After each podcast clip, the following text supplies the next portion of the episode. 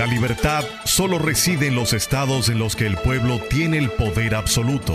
Por el respeto a los valores democráticos y la dignidad del pueblo dominicano, el rumbo de la tarde, plural, objetivo, comprometido siempre con la verdad. Con Juan TH, Rudy González y Georgie Rodríguez. Los poderosos ya están en el aire. Buenas tardes, República Dominicana. Aquí se inicia el rumbo de la tarde con los poderosos Rudy González, Juan TH y Georgie Rodríguez. En la parte técnica, Sandy Guerrero y Juan Ramón Gómez. Producción de la periodista Olga Almanzar.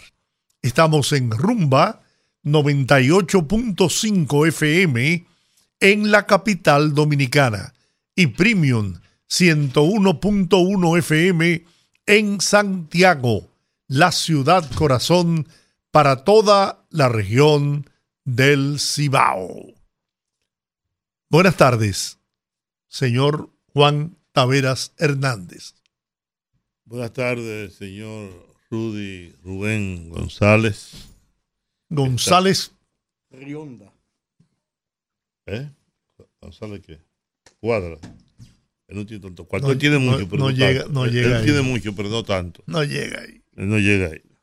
Rígalo, no te apures. Además, es que- ¿a quién estaba engañando? Con esa chacabana. Yo estaba en un compromiso y don Giorgio lo sabía. Ya Sí, pero bueno, pero saben. estaba engañando a alguien. No. O cogiendo un préstamo, ¿Qué va? financiando un vehículo. ¿Qué? Doña Ingrid, atención. Te vamos a cambiar Mercedes. Diablo. Siete mil millones vendió el Banco de Reserva. Buenas tardes. Vendió el Banco de Reserva. Si tú haces un promedio, tú tienes que entender que se pueden haber vendido entre 5 y 6 mil unidades. El parque vehicular sigue creciendo. Falta Así la de- feria del banco. En un fin de semana. Sa- Falta la feria del banco Popular que viene ahora. popular y la feria del banco. BHD también tiene una feria. El popular y hay una de vehículos usados de la Nadive, una cosa de esa también, antes de fin de año. O sea, ¿eh? Deberían hacer una feria para construir un segundo piso a la capital dominicana ¿no? Y a Santiago. lo penoso es que es más fácil conseguir financiamiento para un vehículo que para un apartamento o para una casa. Claro, claro. Debería ser al revés. Por ejemplo, a mí siempre se me ha ocurrido que podría haber un financiamiento para las parejas que recién se casan. Su primer apartamento, su En, primera algún, en vivienda. algún sitio hay, hay eso. En España, Sí, hay eso por en ejemplo. Yo- en yo- España, por ejemplo, Sí. tú te financia, el gobierno te fi- y en muchos sitios el gobierno te financia oh, con bajísimos los intereses para que tú adquieras tu primera vivienda. Porque además la vivienda tiene una plusvalía que, que gana. Ah, el supuesto, vehículo, no, el vehículo de que tú lo sacas y Le ya pierde- comienza, le- ya comienza, le ya pierde comienza un a perder. 15%. Claro, y si te chocaron te promate.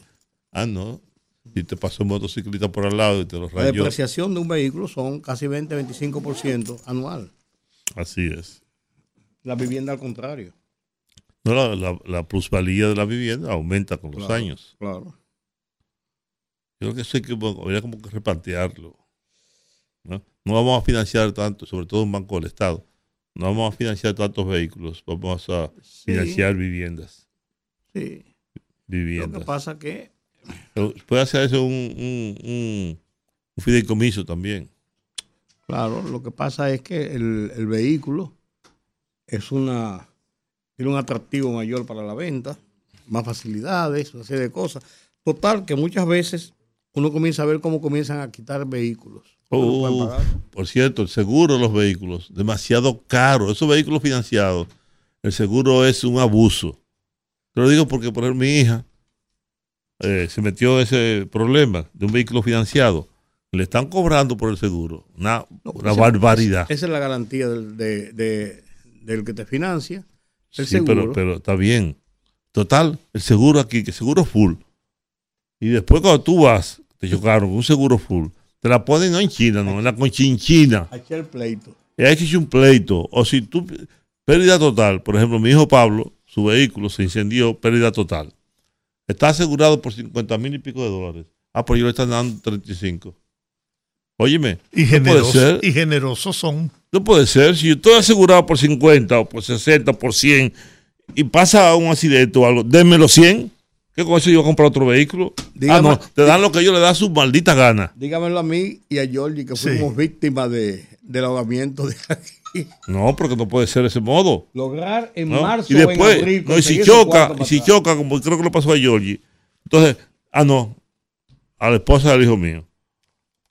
Eh, ocho meses en Viamar, ocho meses que la pieza no aparece. que la que- pizza no aparece, pues, que pizza de reemplazo, que yo, que eso de Viamar es un desastre, Bueno. un desastre. Pues en todo, yo tenía un Mercedes, lo primero que me, me ofrecieron cuando el ahogamiento, te le cambiamos todo, pero con piezas de reemplazo, porque si no aparecen, qué sé yo, no, no, ¿por qué?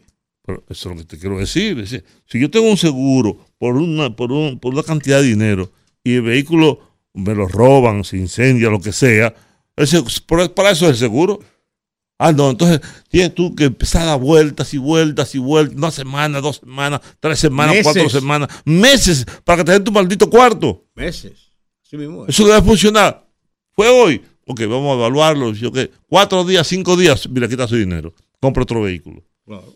No, tiene que alquilar un vehículo. Tiene que pasar la de Caín para, que- para que el seguro te atienda.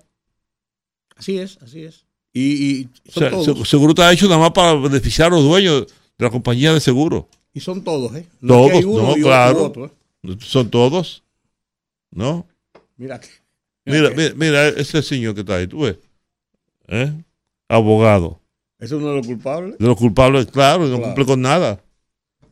Las galletitas que a ustedes tenía- les fascinan. te- Tenía un compromiso el, el- el- el do- el sábado- el domingo y no cumplió. ¿Lo cumplió? No. No, pues, se derraron él. Bueno, Él no me cumple con Jenny Berenice. ¿Cómo es? Su amiga del alma. ¿Se oye o no se oye? Vamos a comenzar el programa. Vamos a comenzar el programa. Ahí no estamos en el aire. No, estábamos en el aire. Ahora vamos al aire.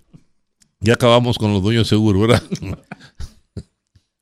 Son unos farsantes, tú. Un fin de semana muy interesante en el cierre del proceso, en el precierre, porque el cierre es el domingo que viene, del proceso de eh, eh, las primarias mandatorias por la ley electoral, en que todos los partidos que van a participar en las elecciones del 2024 están en la obligación de elegir, de escoger oficialmente a sus candidatos, con las excepciones solas de las reservas que también por ley se pueden hacer los partidos en un nivel de hasta un 20% para, en los niveles congresuales, principalmente y municipales, para las alianzas y las negociaciones.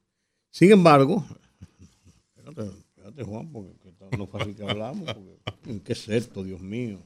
Anda mendigando una galletita. Aquí mira el otro, mira cómo, cómo engurruña la cara. no, Pues no, pues ponla para acá, Juan, entre tú y yo. claro. Ponla aquí entre tú y yo, déjala aquí. Entonces, eh, se cumplió con esto. En el fin de semana, por ejemplo, el presidente Luis Abinader, Exacto, no todos. ¿Qué? Porque pregunté hoy eso a Juan Garrigo Ajá. y Padre. Me dijo que Carolina tiene hasta noviembre. No porque Carolina está en la reserva. Ajá. Es lo que- por eso fue lo que yo dije, menos las reservas Sí, pero de los es, el- es partidos. el dato que es hasta noviembre que ya tiene. Claro, claro, noviembre 18, 19, sí, eh, eh, eh, por eso dije, todos tienen que concluir el último domingo del mes de octubre. Las primarias se abren entre el primer domingo de octubre, que fue día primero, y el último domingo, que es 29. En ese, en ese mes, en este mes, tienen todos los partidos la obligación de presentar sus nóminas de candidatos, con excepción de las reservas que hasta un 20% establece la ley para las alianzas o para las decisiones de la cúpula de los partidos. Entonces, en ese proceso estamos. Este domingo pasado, el presidente Luis Abinader recibió el apoyo de cinco partidos que se aliaron a su candidatura. Y yo vuelvo y digo lo que dije cuando se aliaron los otros tres grandes. Eso es, son ejercicios de la democracia. Porque mucha gente satanizó una alianza y no sataniza. la- Las alianzas son buenas. porque son ejercicios de la democracia. Eh, si eh, tú crees que es fructífera por una cosa o mala por otra, no, eso, es ejercicio democrático, eso es concertar, eso es negociar, eso es buscar acuerdos para formar mayorías. ¿Y de qué se nutre la democracia? Del ejercicio de la mayoría. En las votaciones, en las mayorías, las mayorías dominan, ganan y asumen el poder. Entonces, en el fin de semana también, el, PLD designó por una ya por, y, juramentó oficialmente a su candidato presidencial. Lo propio tienen que hacer todos los partidos en una asamblea de delegados, que es a final de cuentas quien aprueba oficialmente las nominaciones que se han hecho por encuesta, por aclamación, por votación primaria, por, todo por, todos los, los, los, mecanismos establecidos en la ley electoral. Entonces, este fin de semana, vuelvo y digo, se avanzó mucho en eso y yo estimo que en el curso de estas semanas, entre jueves, viernes, sábado y el propio domingo, va a haber muchos actos ya de asambleas de delegados, de reuniones, de consolidación, de acuerdos, de alianza y de candidaturas. Mucha gente todavía está con el tema de que si las encuestas eh, fueron realmente todo lo, lo transparente y los limpias posible, los que pierden siempre aducen, aún pierdan en buena lid, aducen siempre eh, que se le hizo un truco, porque todo el que está participando entiende que tiene todas las de ganar y a veces no aceptan que no ganaron. En vez de buscar las razones del por qué, es más fácil aducirlo a la trampa. Y se hacen trampas. Bueno. a mí, yo, a mí no me cabe, casi no me cabe dudas, en muchos casos. Eso es verdad, todo eso que tú dices es verdad. Ahora bien, yo creo que este la zafra de los oportunistas, de los trepadores, de los que viven medrando a la sombra del poder para buscar beneficios y ventas personales. ¿Lo vimos ayer? Eso que hizo el general retirado, a mí me supo a, estiércol. Eso de juramentar a un presidente y hacerlo, y hacerlo jurar que le va de empleos, ahora y después. Creo que Luis Abinader cayó en un gancho. Eh, porque no sabía que eso iba a ocurrir. Ni siquiera los que estaban allí de parte del PRM sabían que este señor iba a salir con una pachotada como esa. Se le iba a ver el refajo tan rápidamente. Y además, porque estamos hablando, sí, estamos hablando de una persona que ha hecho eso con everybody, que ha formado un partido para vivir de ese partido, que ha formado un partido sin ningún principio, sin ninguna ideología, sin nada. Y que eso mismo lo dijo, con otras palabras, de, de Fernández, de Danilo Medina, etcétera, etcétera. Entonces, yo, la verdad, eh, que eso me supo, como digo, a estiércol. Me supo mal. El PRM va a hacer acuerdos, se supone, con alrededor de 20 organizaciones políticas. De esas 20 organizaciones políticas y movimientos políticos, no sé cuántos servirán para algo, no sé cuál es el aporte que le hacen. Pero entonces tenemos una competencia entre los partidos grandes por ver cuál logra la mayor cantidad de alianzas posible, como si le aportaran muchas cosas a esos partidos grandes.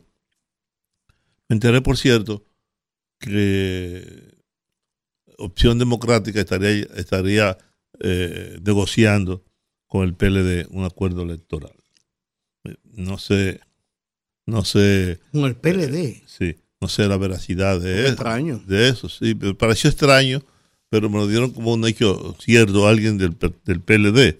Me dijo que estaban esas negociaciones. Eh, vamos a ver lo que pasa. Por el otro lado, también está negociando ahora con el PRM, eh, Alianza País, que digamos que todo ese grupo que yo tengo en la cabeza es de las pocas cosas que, que puede tener un valor, no un valor eh, material, sino un valor eh, ideológico, un valor ético, y, ético y moral. Pero es una lástima que entremos en, esa, en ese proceso, en esa záfara de cada quien buscarse lo suyo. Hay poca gente que está pensando en una alianza programática. Hay poca gente está pensando, sí, hay poca gente está pensando en, en ver que, cómo vamos a reformular este, esta democracia, este Estado democrático de derecho. Estuve viendo ayer lo que pasó con Juan Bosch después que fue electo. Señores, y la diferencia cuando Juan Bosch presentó su declaración jurada de bienes. Está, no tenía nada. Juan Bosch vivía en una casa alquilada. Los, muebles, los, muebles, los muebles de la casa eran alquilados, lo acababan de comprar, era a crédito. Afiado. Afiado, a crédito. Es decir, un presidente que declara no tener nada, él, él y doña Carmen, y doña Carmen, no tenían nada, nada. Y eso, y eso, que Bosch era un hombre con un reconocimiento internacional muy grande, como escritor, no como, como un, un, escritorcito como, como, como el otro que vendía muchísimos, muchísimos libros. Pues yo no sé, pues yo tengo muchísimos libros y no, vendo uno, ni el gobierno me quiere comprar. Pero bueno, no tengo tanta suerte.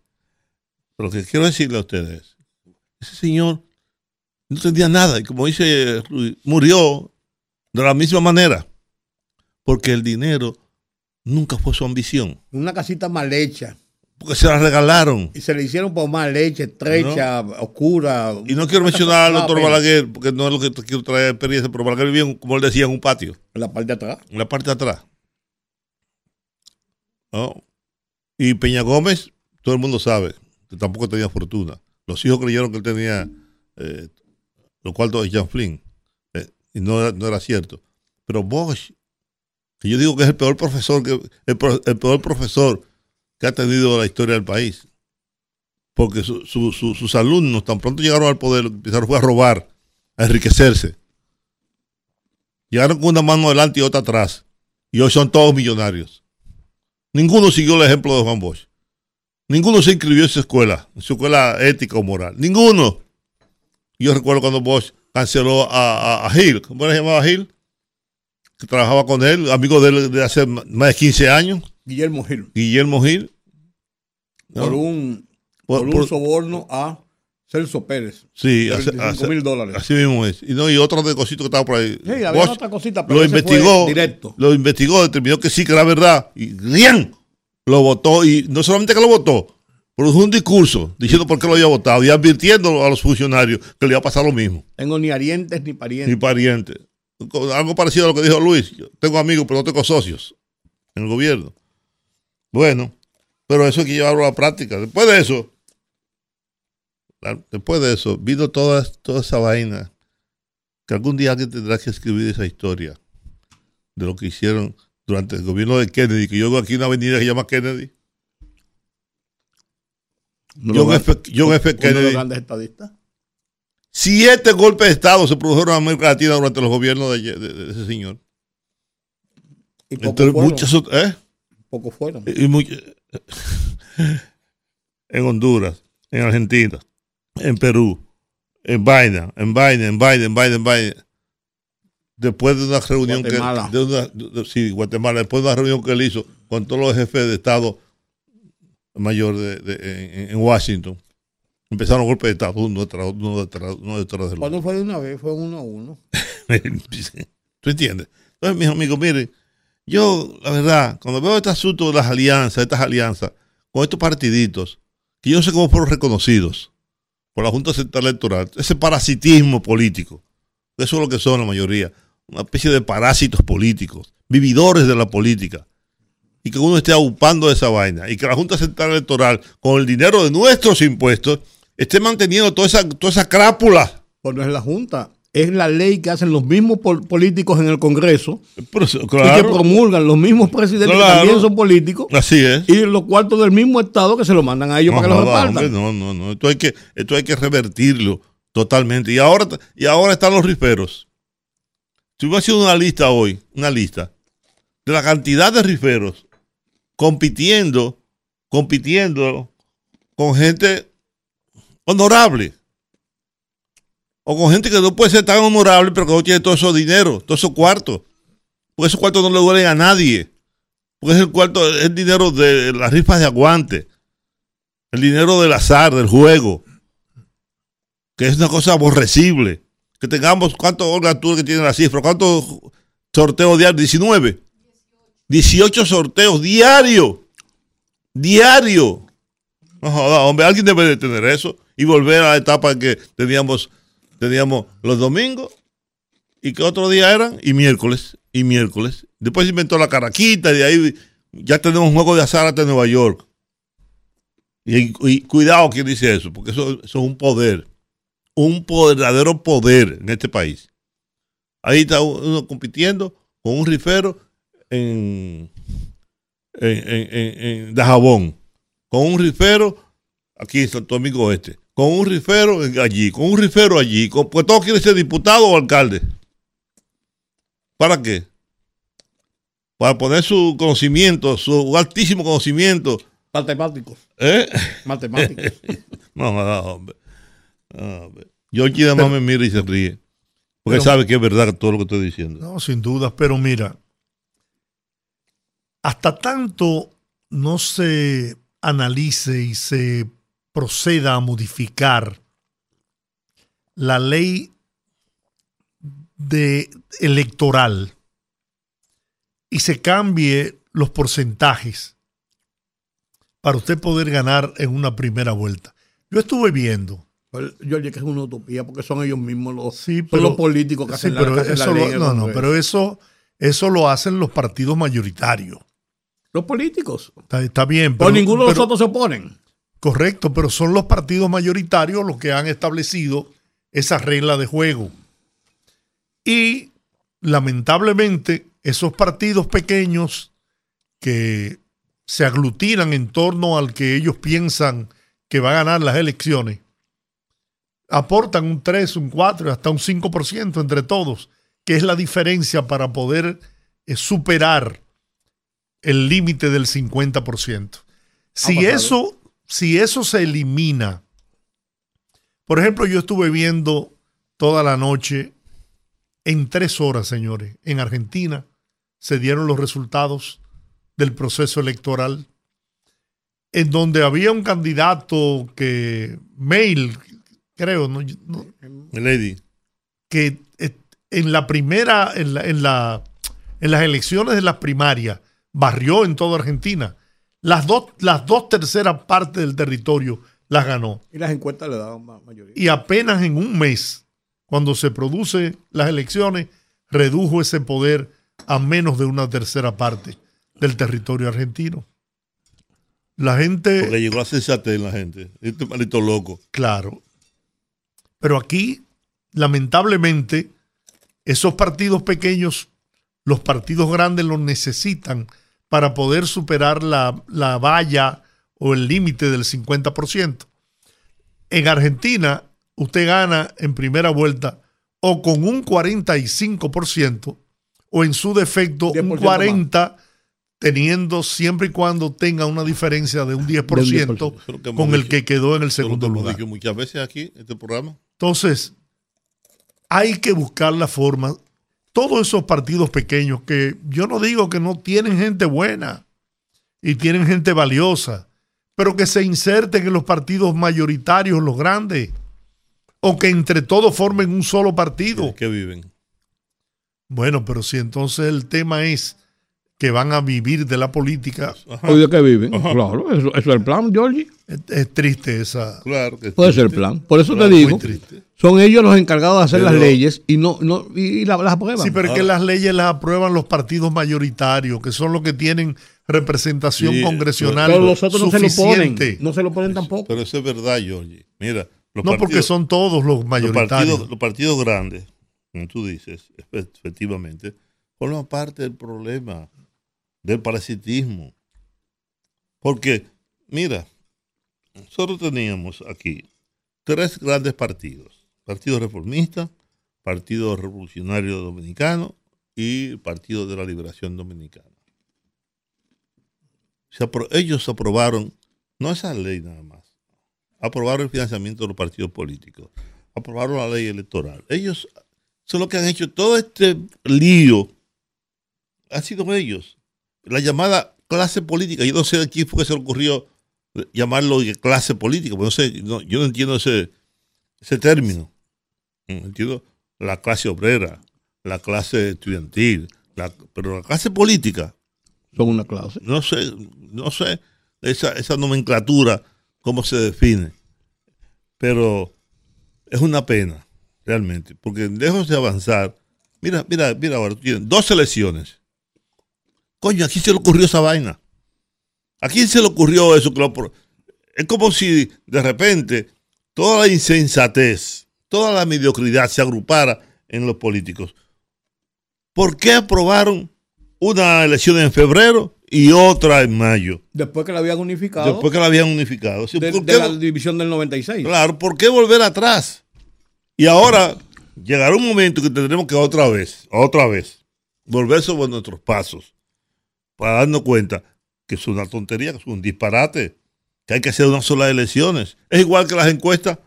¿A quién se le ocurrió de que, de que elegir los candidatos por encuesta? Lo más antidemocrático que hay. O lo más antidemocrático y lo menos transparente. O sea, la gente que está peleando, que está.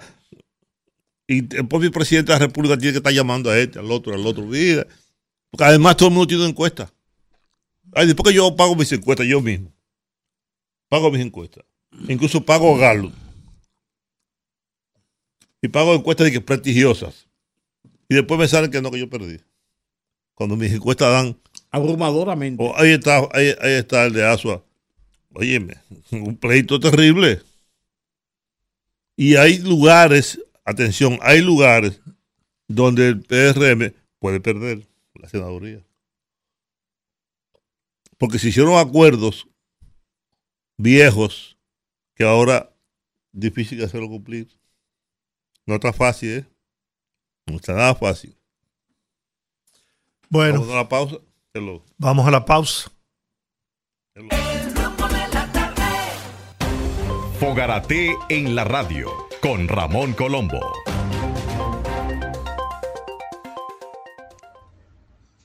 Se titula Cuidado con la OEA. ¿Qué haremos si mañana la Organización de Estados Americanos, OEA, dice que Haití tiene derecho a surtirse del agua de los ríos fronterizos? ¿Qué diríamos si mañana esa misma OEA dijera que el canal de la vigía interfiere el derecho haitiano a usar las aguas fronterizas? ¿Qué pasaría si ese Ministerio de Colonias de los Estados Unidos considerara que el famoso acuerdo de 1929 fue un convenio privado de los gobernantes de ambos países, pues no fue formalmente sancionado por sus órganos legislativos, por lo que no tiene vigencia ni fuerza de ley? Hay que prepararse porque parece que eso viene. Fogarate en la radio con Ramón Colombo. Bien, seguimos en el rumbo de la tarde y vamos ahora a conversar con el ingeniero Onésimo González. Él es consultor de movilidad escolar del Ministerio de Educación. A propósito de la puesta en marcha del transporte escolar del gobierno dominicano que favorece a todos los estudiantes en el país. En el Gran Santo Domingo ya está operando a toda capacidad, por lo que he visto en los medios de comunicación, este importante, trascendental e histórico servicio que va a beneficiar a la gente de menos recursos en el país. Onésimo, un hombre capaz, experimentado y que ha estudiado durante años el sistema de transporte de la República Dominicana. Yo recuerdo que él fue funcionario, es más, recuerdo que hasta yo tenía un carnet ¿Técnico? ¿Eh? ¿Técnico? Sí, sí, muy reputado. Yo me alegro que el presidente lo haya tomado en cuenta para esos fines. Buenas tardes, Décimo. ¿Cómo está, mi querido amigo? Buenas tardes, Juan. El mismo cariño de siempre para ese equipo de amigos. Vi una foto tuya ahí, con tu- esa foto que está en tu perfil es de hace 20 años. Ah, Es que es muchachito todavía. Oh, no. Es muchachito todavía. eso es el cariño. Dime, Onésimo, ¿en qué consiste el, el plan, el sistema de transporte escolar Fíjate. nacional? Hoy, hoy Pues- celebramos eh, el, el primer año de la creación de ese plan que yo considero uno de los proyectos más trascendentes en el, en el aspecto social y económico y en seguridad para la sociedad dominicana. Eh, siempre a los periodistas no les gusta que se hable de muertes, pero yo debo decirte, nosotros estudiando, analizando la estadística del 2016 al 2022, el promedio de niños fallecidos en accidentes de tránsito, el promedio anual es de 460 niños. Cuando tú haces un levantamiento de las escuelas, tú te das cuenta que a las escuelas, la mayoría de las escuelas en todo el territorio nacional, esos niños llegan en motores. Tres, cuatro niños indefensos. Y ahí está la sensibilidad del presidente de la República. Él nos llamó un 18 de octubre del 2022 para manifestarnos ese sueño y su preocupación por la seguridad de esa familia, la inquietud de un padre y una madre cuando mandaba a su hijo pagando hasta 300 pesos y muchas veces o tenía que irlo a ver al hospital o hecho eh, fallecido. Eh, pero otro problema, cuando él calculaba como economista 300 pesos por cinco días, son 1.500 pesos semanales. Cuando tú lo multiplicas por cuatro, son seis mil pesos. Eso significa que esa familia vulnerable, esa familia pobre, en el caso Monteplata o Jaina, cuando iniciamos el primer plan piloto, está mermando la capacidad económica y de ahí la deserción. Muchos padres cuando no quedan sin trabajo no pueden seguir mandando a ese niño a la escuela, además del medio de inseguridad. Ahí surge, él crea, mediante el decreto 616, que lo- el 23 de octubre del 2022, crea el Plan Nacional de Movilidad Escolar, que tiene dos segmentos. Uno, el sistema de transporte estudiantil trae, que es el que él expone para el Gran Santo Domingo hoy y, y otras provincias aledañas, que te voy a dar más detalles. Y el entorno escolar seguro. Tú pasas por una escuela, tú no encuentras una señal, tú no encuentras un reductor de velocidad, tú no encuentras, y esos niños cuando salen, esos, ese tesoro, que es el tesoro más apreciado que tiene una familia, sus hijos, salen a la calle indefenso, atropellados, bueno, de, de todo se produce en materia de accidentabilidad. Y eso es el objetivo de este programa, proteger, dignificar la vida de los dominicanos, no importa el municipio donde tú te encuentras.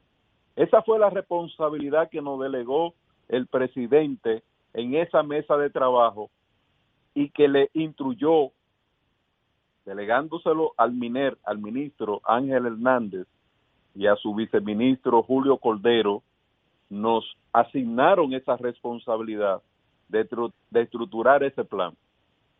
Te debo decir que nosotros hicimos un inventario rápido y detectamos unas, unos 50, 65 autobuses, para ser preciso, en Onza, que estaban abandonados. Nosotros los recuperamos y por eso el presidente, yo le dije, presidente, hacer un proceso de licitación o de alquiler es un proceso que le va a tomar mucho tiempo y cada día hay niños, hay familias que están sufriendo eh, por accidente o, o gastando dinero para mandar a sus hijos o esos niños desertando de la escuela. Y así surge ese plan piloto que se implementó en Yamasá, Peralvillo, Sabana Grande de Boyá, Vallaguana y Monteplata, conjuntamente con La Victoria, Jaina, Nigua y Palenque. Quiero decirte que el impacto en esos cinco meses, en el primer periodo de ese plan piloto, porque no había precedente. Los autobuses amarillos, uno lo veía en la película, o el primo que venía y decía, o esos autobuses cuando lo importaban aquí al país, o el primo que te venía y te decía que a sus hijos en, Nueva York lo transportaban en unos autobuses que lo iban a buscar temprano. No, ya esto cambió gracias a la visión del presidente. Nosotros en ese primer tramo transportamos 310 mil alumnos a sus, desde y hacia sus escuelas con seguridad, con una auxiliar, con un chofer capacitado, con un auxiliar que quizás el, el, único cariño que recibe ese niño en el día sea el que le da a ese esa auxiliar que acompaña al conductor. ¿Cómo se hacen las rutas? Eh, las rutas eh, tienen una ruta y pasan, hay unas paradas, hay unos sitios donde se reúnen los niños, pasan por una esquina, eh, hay, hay centros hay puntos de, de, reunión. de, reunión. o pasan por las, por las puertas de las casas. ¿Cómo lo hacen? Fíjate, como ustedes saben, mi formación es planificador, pero yo soy planif yo estudié planificación en el 1982-1986 y después tuve cuatro meses de operación de transporte público en Israel. Es decir, ese es mi fuerte. La parte cuando Natrate, que muchos de, de tus oyentes no habían nacido todavía en el 79, nosotros estábamos... Ni yo tampoco. pues sí. Entonces, esa nosotros hicimos una planificación para ahora la planificación no es como antes que tú tenías que buscar rollo de papel, no, la planificación aplicando tecnología. Nosotros tenemos todas las escuelas georreferenciadas. Yo tengo un equipo de 20 jóvenes brillantes y ese con ese equipo nosotros hicimos lo trazado, se traza, se planifican para unir en corredores varios planteles escolares en cualquier municipio. Después se desplazó durante tres meses ese equipo técnico para confirmar que esas rutas trazadas eran las correctas. Entonces, una ruta, un corredor escolar va pasando por varios centros escolares desde las seis de la mañana hasta las ocho de la mañana, que es la primera tanda, y después de las cuatro hasta las seis, eh, transportando a esos niños. Entonces los padres llevan a esos niños a las paradas y los recogen en su parada. Esa es la, la forma, es decir, es imposible porque no hay calle, no hay eh, conexión. Tú sabes que en los, en los pueblos y en la y en el aún en el Gran Santo Domingo las escuelas están en, las, en los ejes principales y los niños llegaban eh, recorriendo 5 hasta 7 kilómetros. Tengo testimonio que tú no te puedes imaginar. Cuando esas cuando esas esos autobuses llegaban, llegaron a Monteplata o a Jaina, eso fue realmente un día de júbilo, o a Palenque. Esos 310.260 niños que nosotros tra transportamos significó un ahorro para esa familia pobre en costo de transporte, que ya no tenían que buscar esos 300 pesos para pagar el motoconcho en un sistema totalmente inseguro de 93 millones de pesos. Pero, ¿qué ha pasado? Nosotros seguimos y planificamos. La seguridad que eso implica. Claro. Sí, y, sí, y, y, y la, la, tranquilidad, eh, la comodidad. El niño viaja con aire acondicionado. Llueve, no tiene que eh, dejar de asistir a la escuela. Y hay una hay un sistema seguro de desplazamiento, de esos tesoros que son el futuro de la patria. Eso por ahí se debe, esa es la parte de la educación, pero además significa incrementar el rendimiento. Hay esos niños tenían que levantarse de madrugada para caminar kilómetros a pie. Eh, bueno, un desastre. Nosotros seguimos con el Gran Santo Domingo y de manera silenciosa, hoy el presidente, al cumplir el primer año, despliega el sistema de transporte para el Gran Santo Domingo. Y debo decirte que a la fecha en el Gran Santo Domingo nosotros planificamos 62, 62 rutas en 730 kilómetros de recorrido y un total de 230 autobuses. Es decir, nosotros en el Gran Santo Domingo tendremos o tenemos 230, 230 autobuses escolares. ¿Esos fueron, eh, Onésimo, fueron esos los que se incorporaron hoy lunes? Eh, ya se habían incorporado antes, pues yo le dije, vamos a, porque es eh, una, óyeme, nosotros cuidamos todos los detalles. Yo debo decirte que un chofer que está ahí conduciendo ha pasado por, además de la prueba psicométrica y antidopaje, ha pasado por un proceso de capacitación de 8 a 4 de la tarde durante cuatro días, igual que el auxiliar.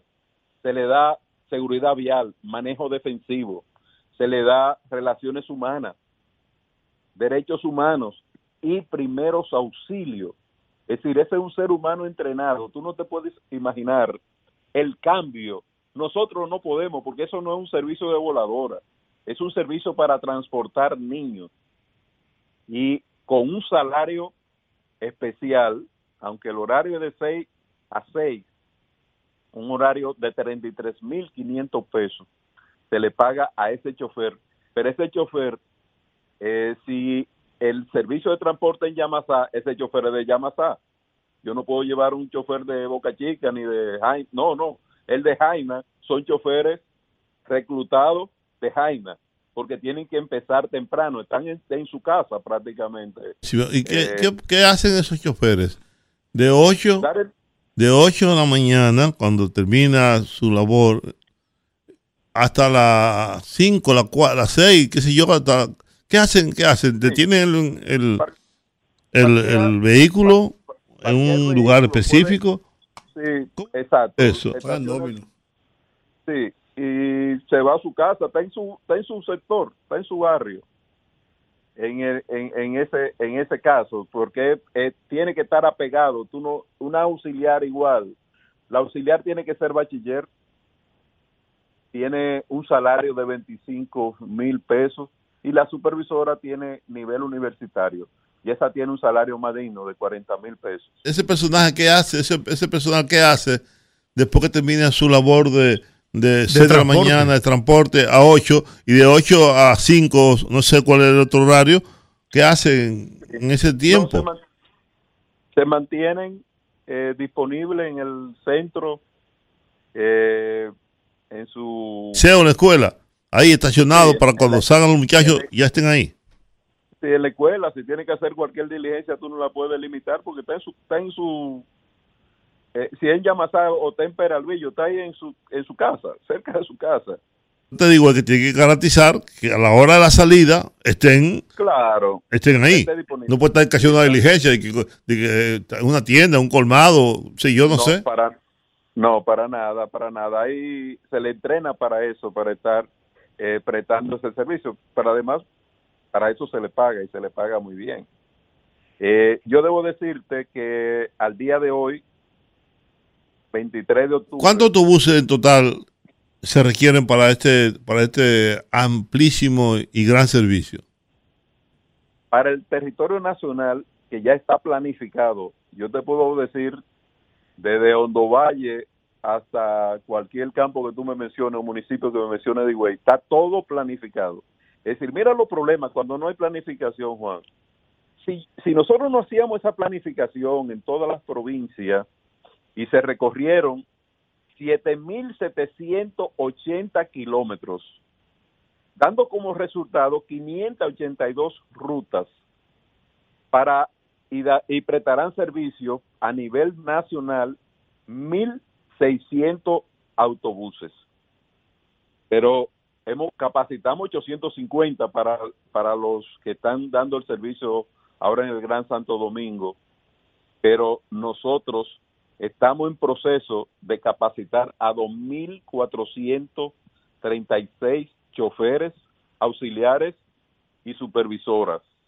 a nivel nacional, es decir, son personas que tienen que estar, cumplir con esos perfiles y aprobar esas evaluaciones. Nosotros tendremos, cuando completemos el plan eh, a nivel nacional, tendremos en operación 1.600 autobuses. El ministerio, el ministerio de Educación ha anunciado que en los próximos tre- eh, tres meses van a adquirir 500 autobuses más para ponerlo en funcionamiento en diferentes provincias del país, Santiago de los Caballeros, 165 unidades, provincia Duarte 45, Puerto Sí. Plata 73, La Altagracia 52, La Romana 40, San Pedro de Macorís 36, San Juan de la Maguana 39 y Barahona 50. ¿Ya está planificada, las, diseñadas las rutas en esas provincias? puedo enviártela graficada el trazado en un mapa y en un Excel origen y destino de esa ruta recorrida eh, programada tiempo de recorrido kilómetros absolutamente el alma del éxito de un proyecto es la planificación. Ahora el otro el proceso que estamos es despachando cuatro equipos de siete personas cada uno para capacitar. Ya esos choferes y las auxiliares y la supervisora. En cada provincia de eso hay un proceso de captación para fines de impartir esos cursos.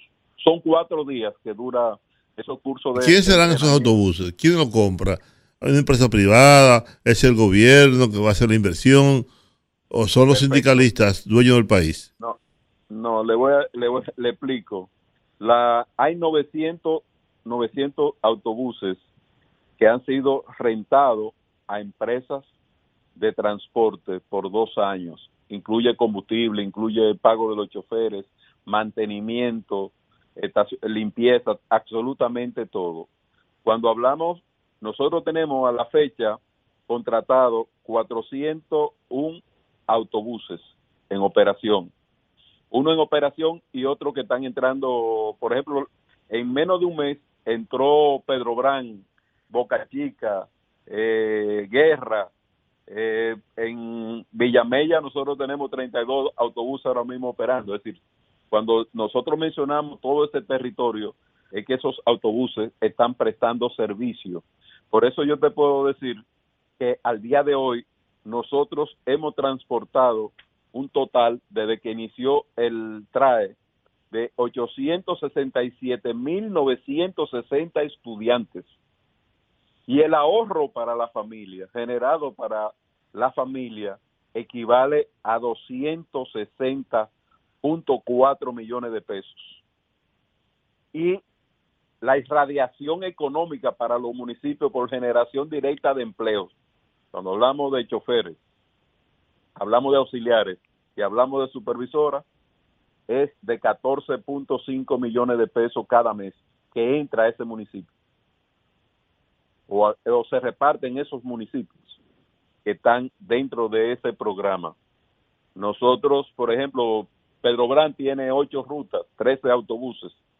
Eh, Villamella eh, tiene 32 autobuses dando servicio de transporte. Guerra tiene nueve. En fin, Boca Chica, cuando digo Boca Chica te hablo de Andrés, hablo de Brisa de Caucedo, eh, te hablo del Valiente, te hablo de todos esos sectores que están distribuidos por ahí. Y tú no puedes imaginar la alegría y la felicidad tanto de los niños como de los padres. Es un Yo todo programa eso, Onésimo, lo veo fantástico, maravilloso y creo que era necesario. A mí me preocupan de todos modos algunas cosas, como la compra de los Ok. autobuses, la, la haberlos rentado, Renta.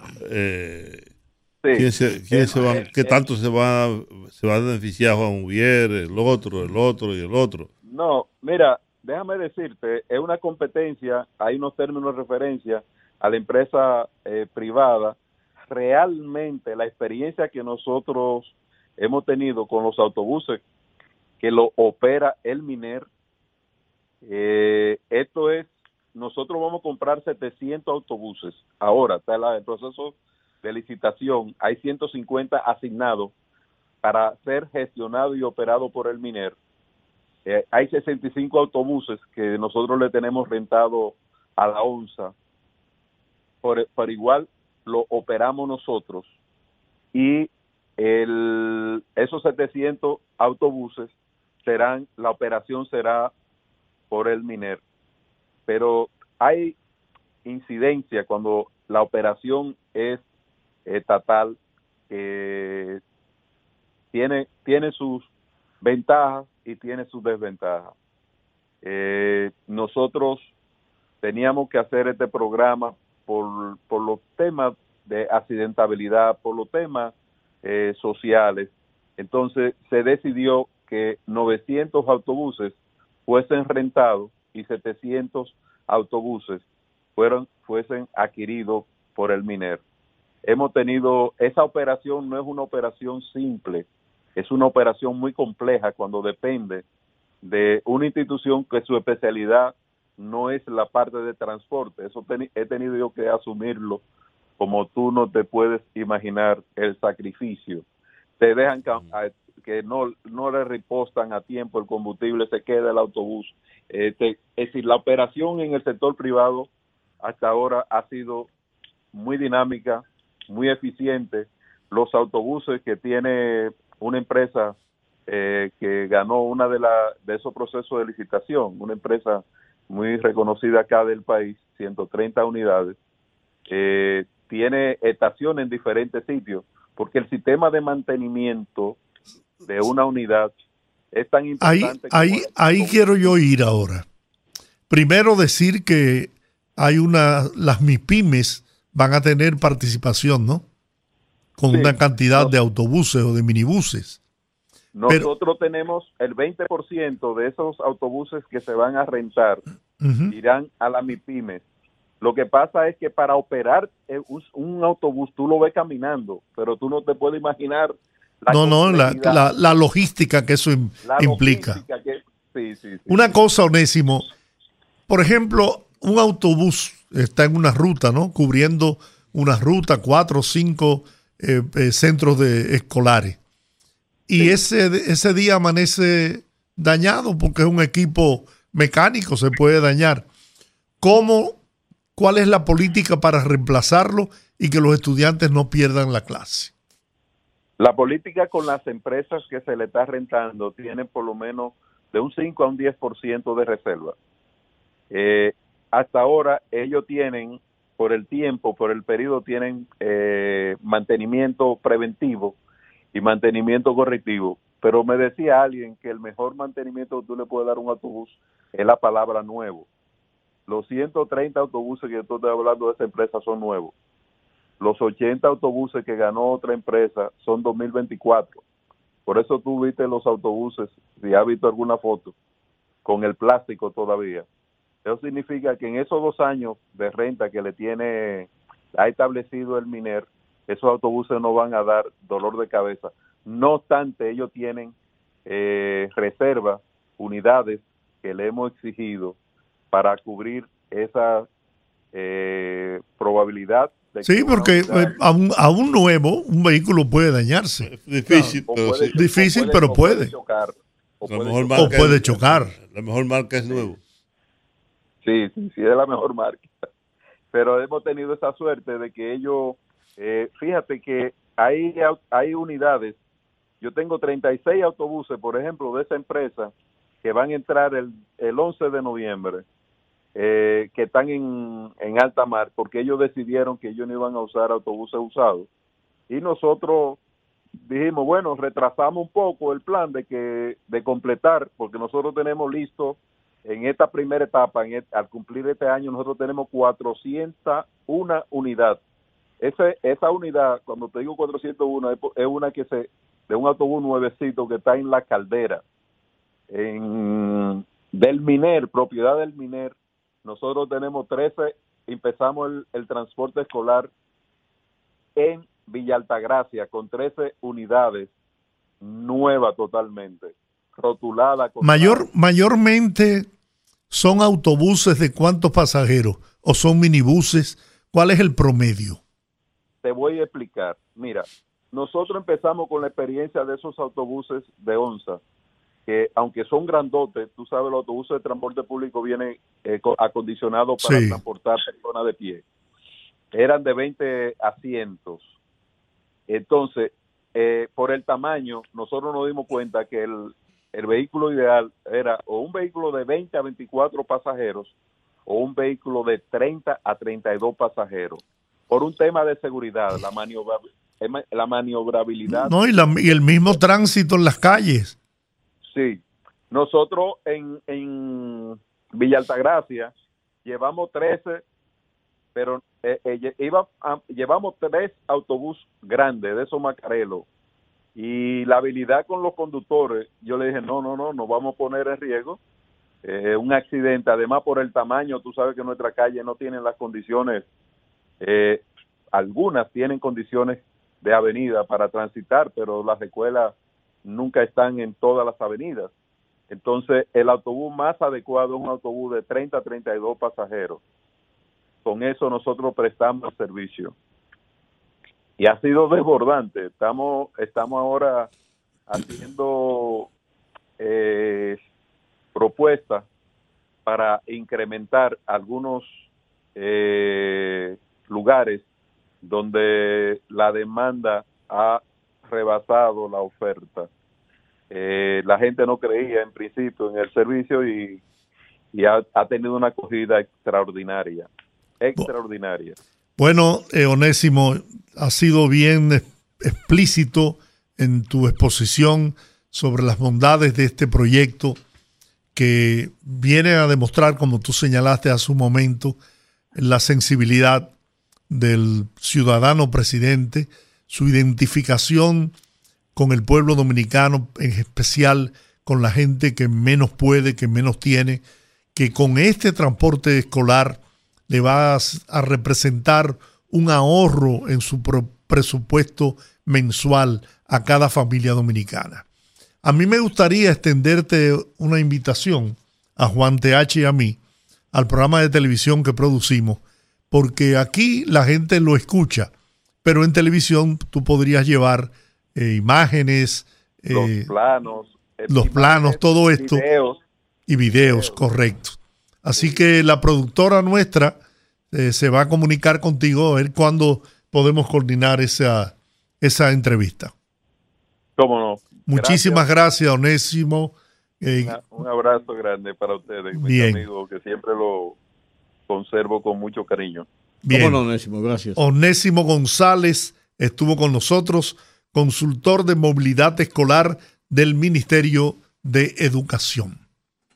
Vamos a la pausa, regresamos en breve. De regreso al rumbo de la tarde. Tenemos ahora otra conversación de mucho interés.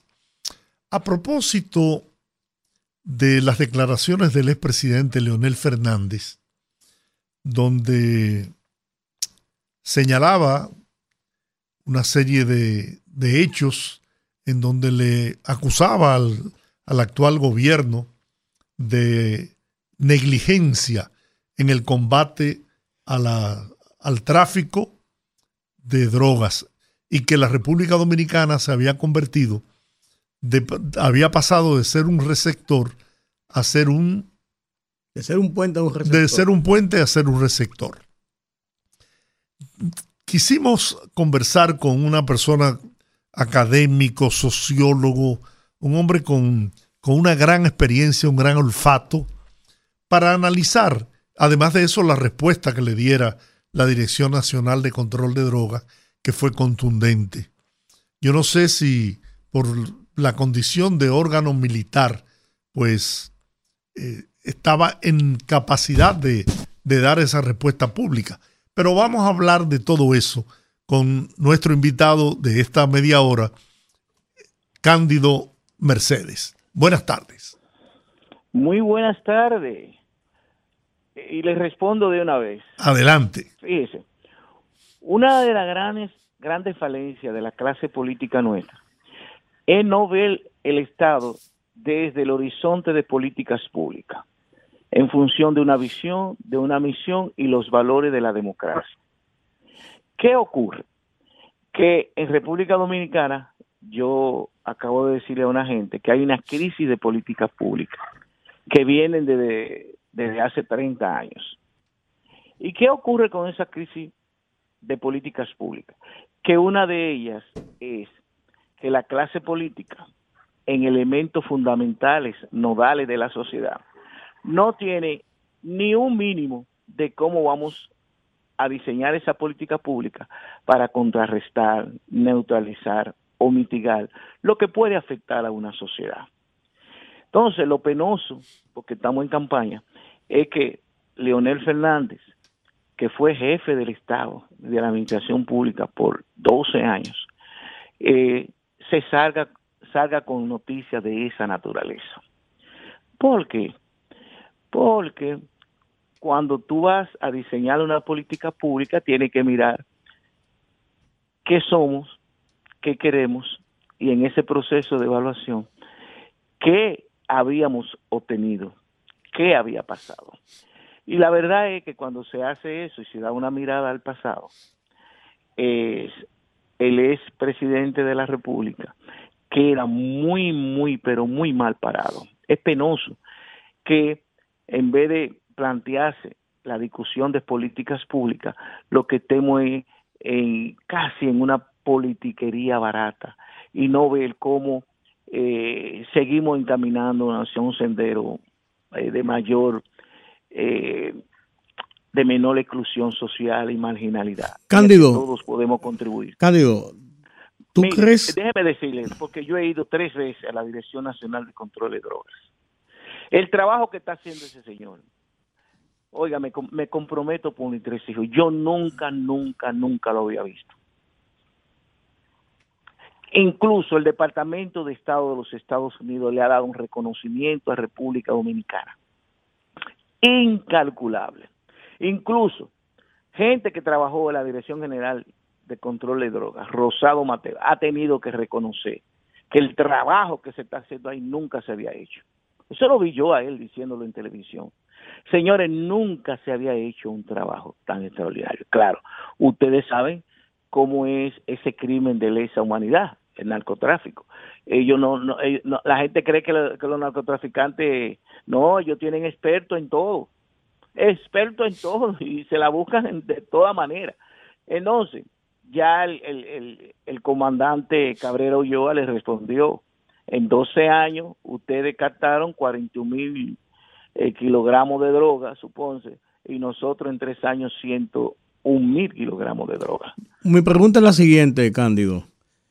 ¿Tú crees que la respuesta de la Dirección de Control de Drogas debió entrar en el plano político enjuiciando periodo de gobierno, simplemente haber establecido lo que han hecho ellos eh, en, su gestión? Eh, el militar, es verdad, suponte que, pero debió poner, miren, esta ha sido la realidad, como yo le he visto, como me la han enseñado y como yo sé eh, toda la tecnología que hoy tienen esa gente y cómo están trabajando. Eso hay que reconocerlo. O sea, eh, nunca antes se había hecho un trabajo. Ahora, ya lo otro es formal. Decir, desde el punto, no nos vamos a perder entre lo formal y el contenido. El contenido es que les respondieron tal y como ese ex presidente se merece, porque también a toda acción viene una reacción. Yo no estoy diciendo si estoy o no de acuerdo con la reacción de la Dirección a Contra de Drogas, con la forma. Pero el contenido es lo mismo, es como cuando usted viene y me dice que la violencia, que los homicidios, espérate, espérate, ¿quién es que lo está diciendo? Es Juan TH, es Joris Rodríguez, ok, tengo que oírlo porque ellos nunca han sido presidentes yo no he sido presidente, yo puedo decir de todo y tú no me puedes evaluar. Pero cuando viene Danilo Medina o viene Hipólito Mejía, yo tengo que inmediatamente el cerebro mío se va. Déjame ver qué hizo él. ¿En qué momento de todos estos presidentes fue que hubo más tasa de homicidio? ¿En qué momento fue que la policía mató más? ¿En qué momento era que había más narcotraficantes que duraban, duraban promedio 10 años con un éxito de diablo? ¿En qué momento fue que un coronel jefe de operaciones de la Dirección Nacional de Control de Drogas, todavía está preso en los Estados Unidos. Un coronel jefe de operaciones de la Dirección Nacional de Control de Drogas está preso en Estados Unidos. ¿Dónde fue que se fraguaron los narcotraficantes más grandes de República Dominicana en los últimos 20 años? Que duraron todo promedio 10 años, 15 años. tenemos una profunda deuda social con todo eso y tenemos que diseñar políticas públicas alrededor de, de, esas cuestiones y no venir a politizar, a eh, politicastro. Es penoso, gente que han dirigido el Estado con crítica de esa naturaleza. Que mira qué es lo que pasa, señores. La cultura política de la clase política nuestra sigue actuando igual cuando el mundo cambió. Antes yo, Cándido Mercedes, y ustedes tres que son de mi generación, si querían algo que pasó hace un año, dos años, teníamos que ir al listín diario y al Caribe. Y allí había un hombre que era encargado de eso, de buscar en un almacén, Rudy, que trabajó en última hora, para buscar, porque tenían 10 periódicos de cada uno guardados, tenían empleados para eso. Hoy no, hoy yo digo, ¿qué dijo eh, ¿cuál fue la tasa de dengue en el 2019? Y ahí me sale. ¿Cuál fue la tasa de dengue 2006, 2007, 2008? ¿Cuál fue la INCRIME? Dime, ¿cuál es la tasa de homicidio en el 2005 en República Dominicana? Y me dice 26 por cada 100 mil. ¿Cuál fue la tasa de homicidio en República Dominicana en el 2010, 2011, 2012? 25 por encima del promedio de América Latina. Y digo, INCRIME, dime, ¿cuál es la tasa de homicidio en República Dominicana 2000? 20, 2021, 2022, 2023 y me dice, cuando Danilo Medina la tasa de homicidio bajó significativamente. En el 2019 subió un poco. 2020 bajó como consecuencia del COVID. El mundo estaba cerrado. 2021, ¿cuánto? 10.3. 2022, 11. 2023, ahora va a terminar en 12.4. Mitad del promedio de América Latina. Uno solo que muera es mucho coño, pero no me venga a engañar, no me manipulen, que yo soy sociólogo y le digo a mis estudiantes tres cosas. Más allá del coeficiente intelectual, tenemos que tener tres cosas en el mundo de hoy. Número uno, ser curioso. Número dos, hacer la tarea. Y número tres, pensamiento crítico. No me sean condicionales de nadie. Busquen, contrasten. Y eso es lo que yo hago. Busco y contrasto para que nadie, no importa su jerarquía política, ni si ha sido presidente o no, y hasta Dios que baje de la tierra, si me dice algo, yo lo busco. Y le digo, usted no tiene razón.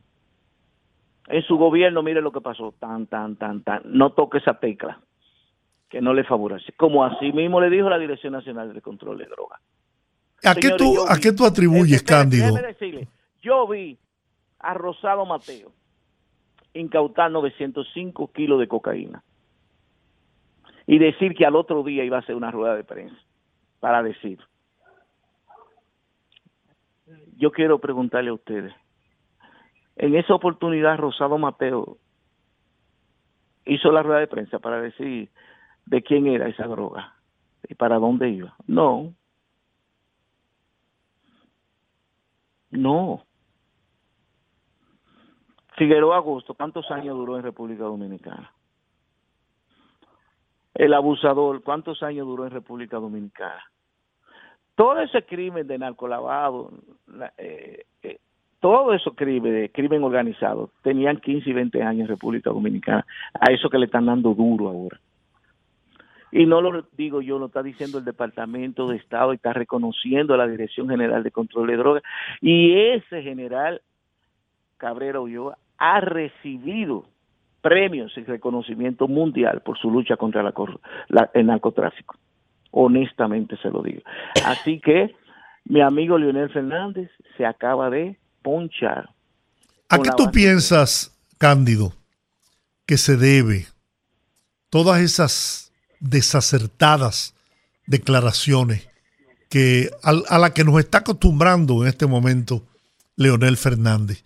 Desafortunadamente, un hombre con una experiencia de 12 años como gobernante y cometiendo errores infantiles como ese. Es que está llegando al extremo, al punto de la desesperación. Es, eh, es subjetivo decirlo, pero es verdad. Mire, eh, los seres humanos, acuérdense, no basta hoy el conocimiento de una gente. Una gente puede tener mucho conocimiento y no tener talento. Que, que ustedes, los periodistas, ¿está bien? Cándido Mercedes, ¿qué es? ¿Cuál es la diferencia entre el conocimiento, lo que ustedes llaman capital humano, y el talento? Hay una diferencia. Tú puedes tener mucho conocimiento, puede haber leído 10 millones de libros, pero eso no basta hoy en día. En la sociedad del conocimiento de la información falta lo que se llama la competencia. Conocimiento es saber, competencia es saber hacer. ¿Qué es el, el, capital humano? La suma de conocimiento, experiencias y habilidades. Está bien, hasta ahí está bien.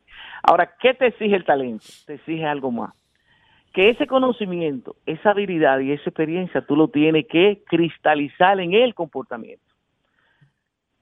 Si Juan TH, que es brillante, poeta y todo eso, se me comporta distinto a ese bagaje que yo le reconozco, entonces para mí no tiene talento.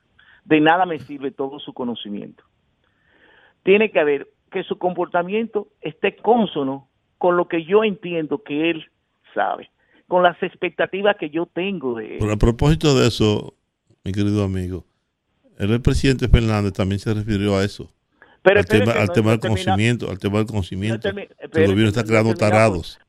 perdón, no he terminado con George. Óigame, George. A veces, nosotros tres andamos por ahí por 70, 68, supóngase. Y entonces, ya uno está mirando que como decía Galileo Galilei, en términos personal, no me pregunte cuántos años cumplí, pregúntame lo que me falta por vivir. Pero ¿qué pasa? Que desde el punto de vista político, en una sociedad joven, ya ustedes lo vieron, el padrón electoral de hoy, la sociedad joven, Leonel Fernández ahora el 26 de diciembre va a cumplir 70 años. 70 años. Lo de él ahora es prácticamente de vida o muerte. Porque le va a ser muy difícil en el 2028, con casi 75 años, plantearse ser candidato de nuevo. Entiendan eso. Entonces, a un ser humano le puede entrar lo que se llama una crisis existencial.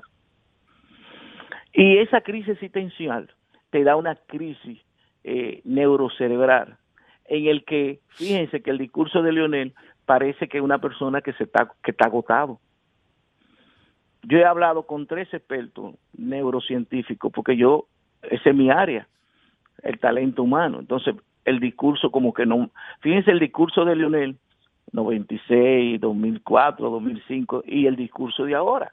Casi no hay ninguna diferencia con ningún político.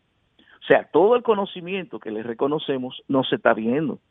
Y eso tiene que ver en gran medida que un ser humano se puede agotar a los 70, a los 72, hay que no se agotan nunca. Edgar Morán tiene 102 años, ese tigre tengo una silla de ruedas, pero le da una conferencia a usted sin un papelito y dura dos horas. Aberman tiene 93 años y está ahí como el primer guandul. Todos los seres humanos no somos iguales. Hay gente que el agotamiento se le entra a los 70, mala crisis existencial. ¿Por qué? Porque ustedes ven las encuestas. ¿Qué yo voy a hacer ahora con todas las encuestas? La estoy, toda la estoy poniendo como hice en el 2020. Para, ¿Qué dicen las encuestas? Para luego contrastarla con los resultados. Entonces, eso que dijo Leonel con respecto a la educación, estamos en presencia de una campaña electoral, no hay creatividad, no hay innovación.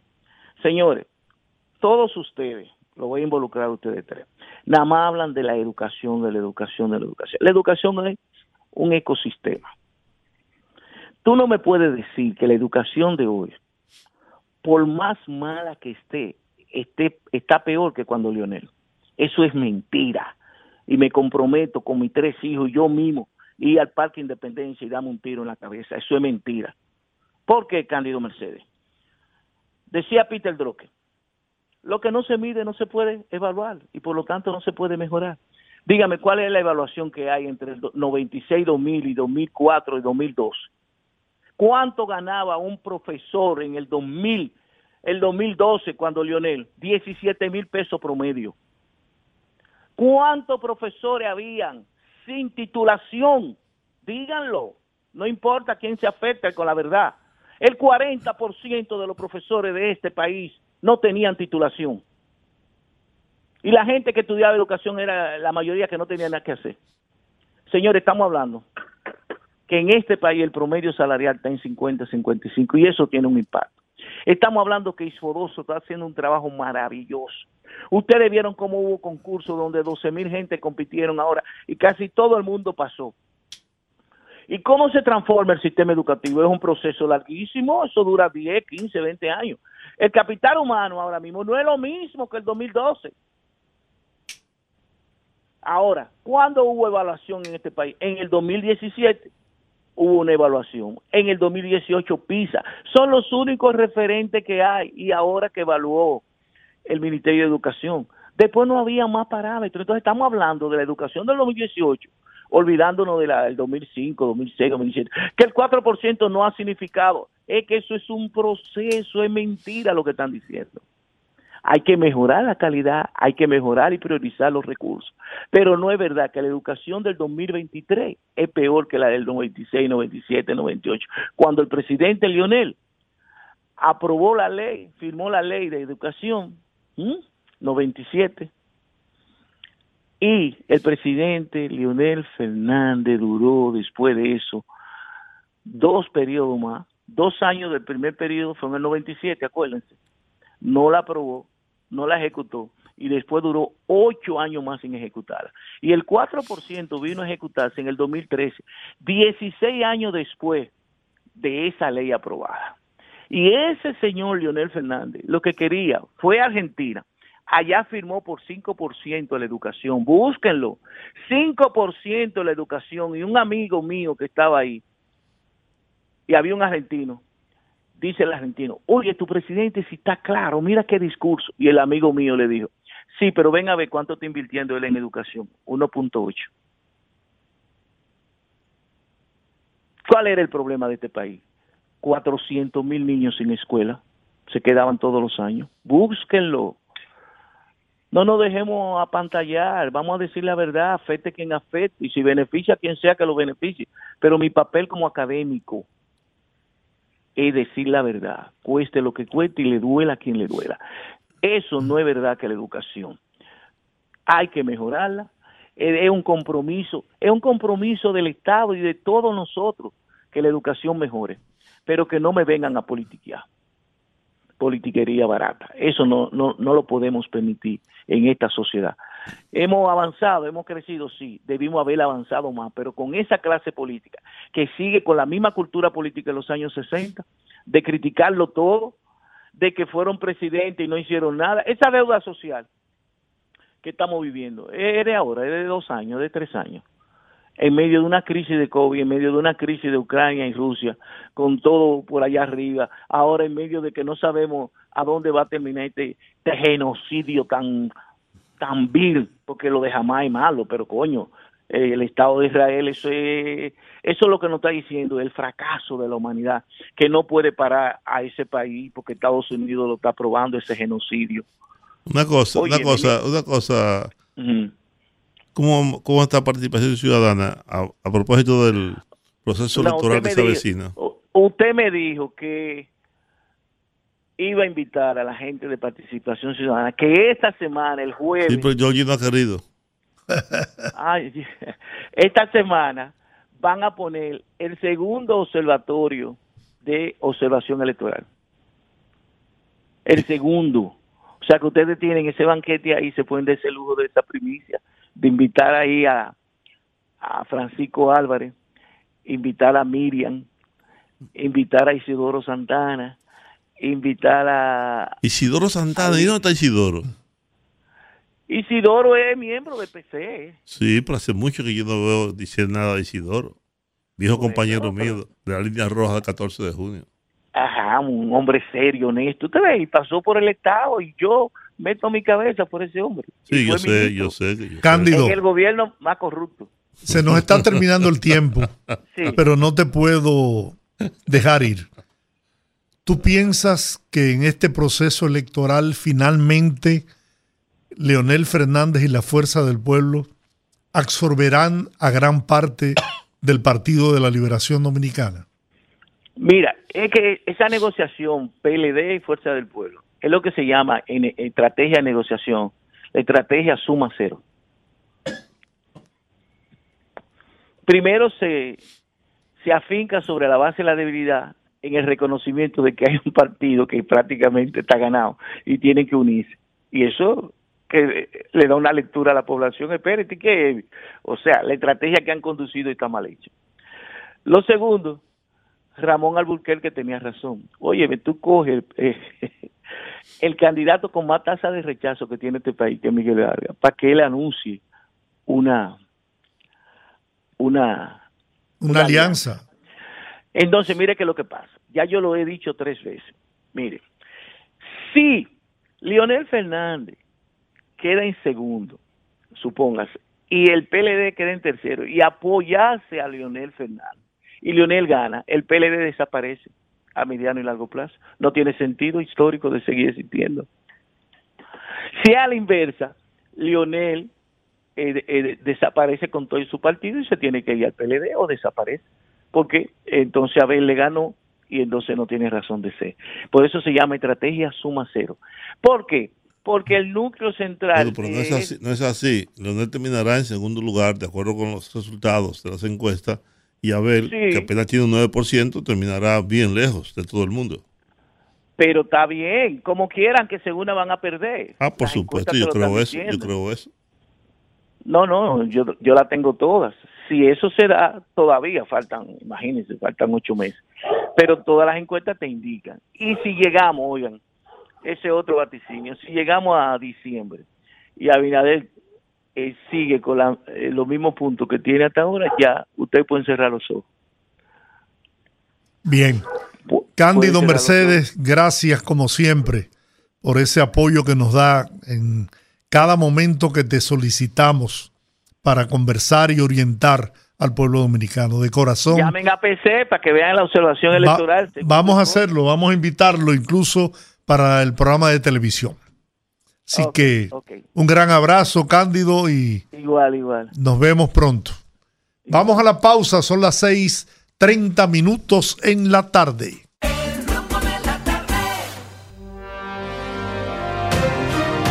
Acompáñanos de lunes a viernes en el rumbo de la tarde. Comunícate con nosotros al 809-682-9850 y a nuestra línea internacional al 1-883-380-0062. Porque de 5 a 7, los poderosos son los dueños indiscutibles del rumbo de tus tardes.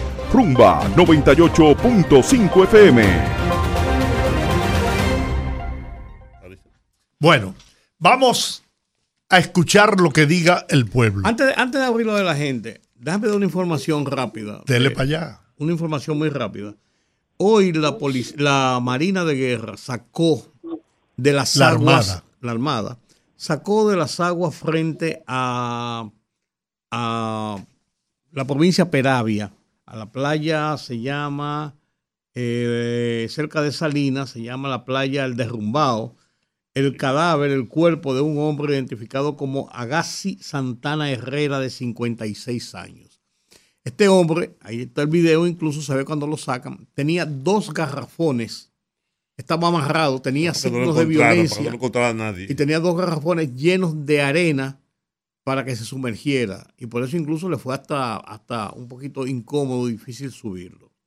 Este señor eh, dice que vivía en la capital, pero tenía parientes cercanos en la provincia de Peravia, en Baní, y que frecuentemente hacía vida en Baní. Y se está investigando el tema, pero evidentemente fue un asesinato porque tenía golpes y la forma de haberlo... No, y al, haberlo Ahora, tirado al mar con... Mi pregunta es, ¿cómo supo la Armada que ese cuerpo estaba en el fondo del, del mar? Sí, algún pescador algún, o, alguien buceando, qué sé yo, no sé. Porque la pregunta es válida, la que tú haces. Porque si estaba en Porque tú encuentras una, en una carretera, en un bosque, en una cosa. No, y si tenía algo pesado que no, no, le permitía. No, no, estaba en el fondo, estaba en el fondo. se ve cuando lo sacan del fondo, no, estaba flotando. ¿O quién le informó a la marina que había un cadáver ahí? A lo mejor el propio, los propios asesinos. Es posible. Buenas tardes. Sería bueno dar una explicación al Buenas noches, distinguido amigo. Sí, buenas. Saludos para todos y a, y a la señora Olga Almanzar. Sí. Amigo mío, yo estaba oyendo el domingo el programa de Julito Jacín en la noche y estaba entrevistando al ex general Soto Jiménez.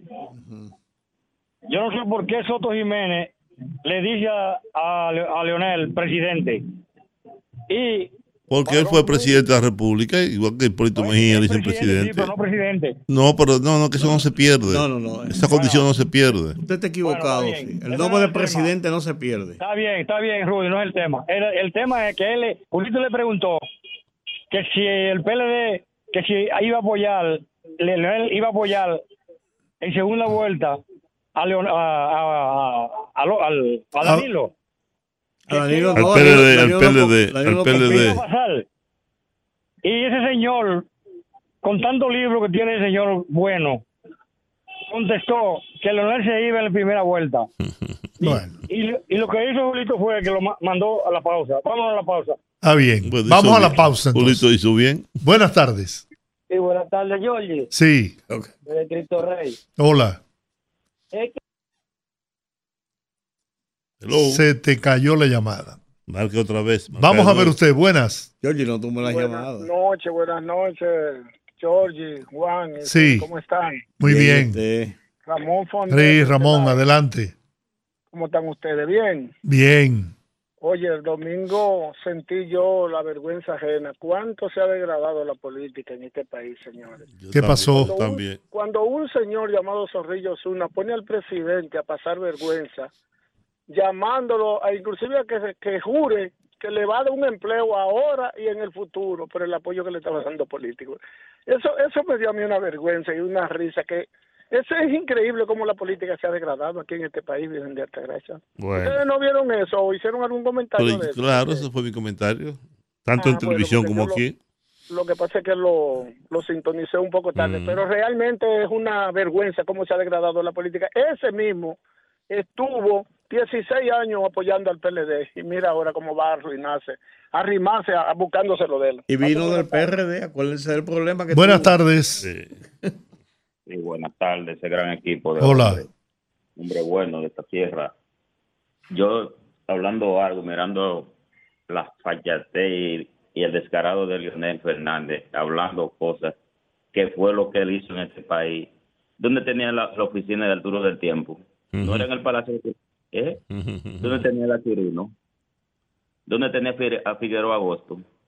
¿Dónde tenía a César Abusador? ¿Eh? Lionel no tiene calidad. eh, yo creo que las neuronas de Lionel ya se le fundieron. Lionel no, no es divariando que está. Ese hombre que nos, es daño que nos trae este país. Muy bien. Será. Buenas noches.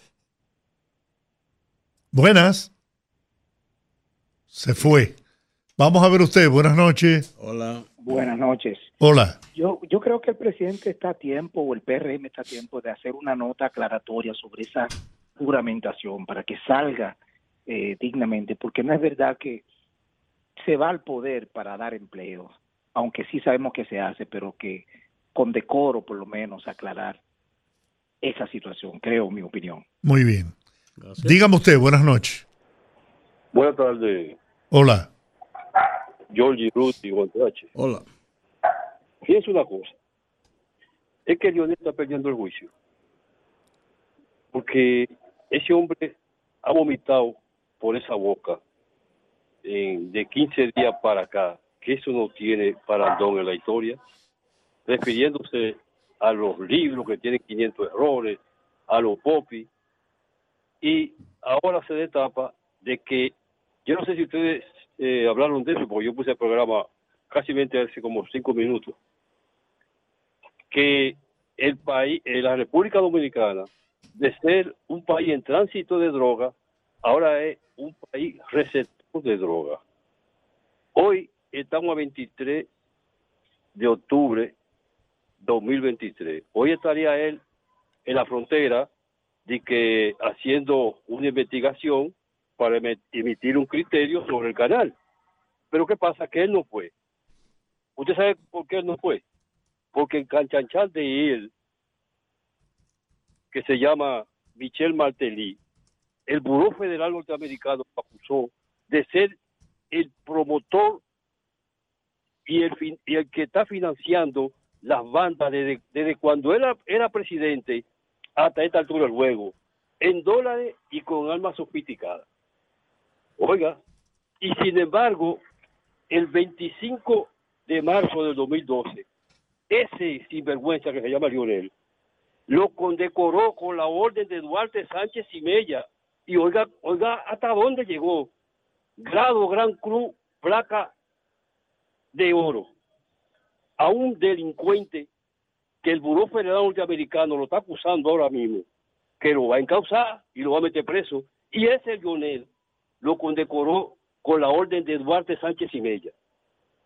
Entonces este tipo como que no tiene memoria. Parece como que ha perdido el control, aunque los votos no le dan, que la pasen bien. Bien. Gracias. Buenas noches. Buenas noches. ¿Qué tal? Muy bien. Hola. Él es de Cristo Rey. Sí. Adelante. Si es que el espacio público no funciona o no hay director o directora de espacio público.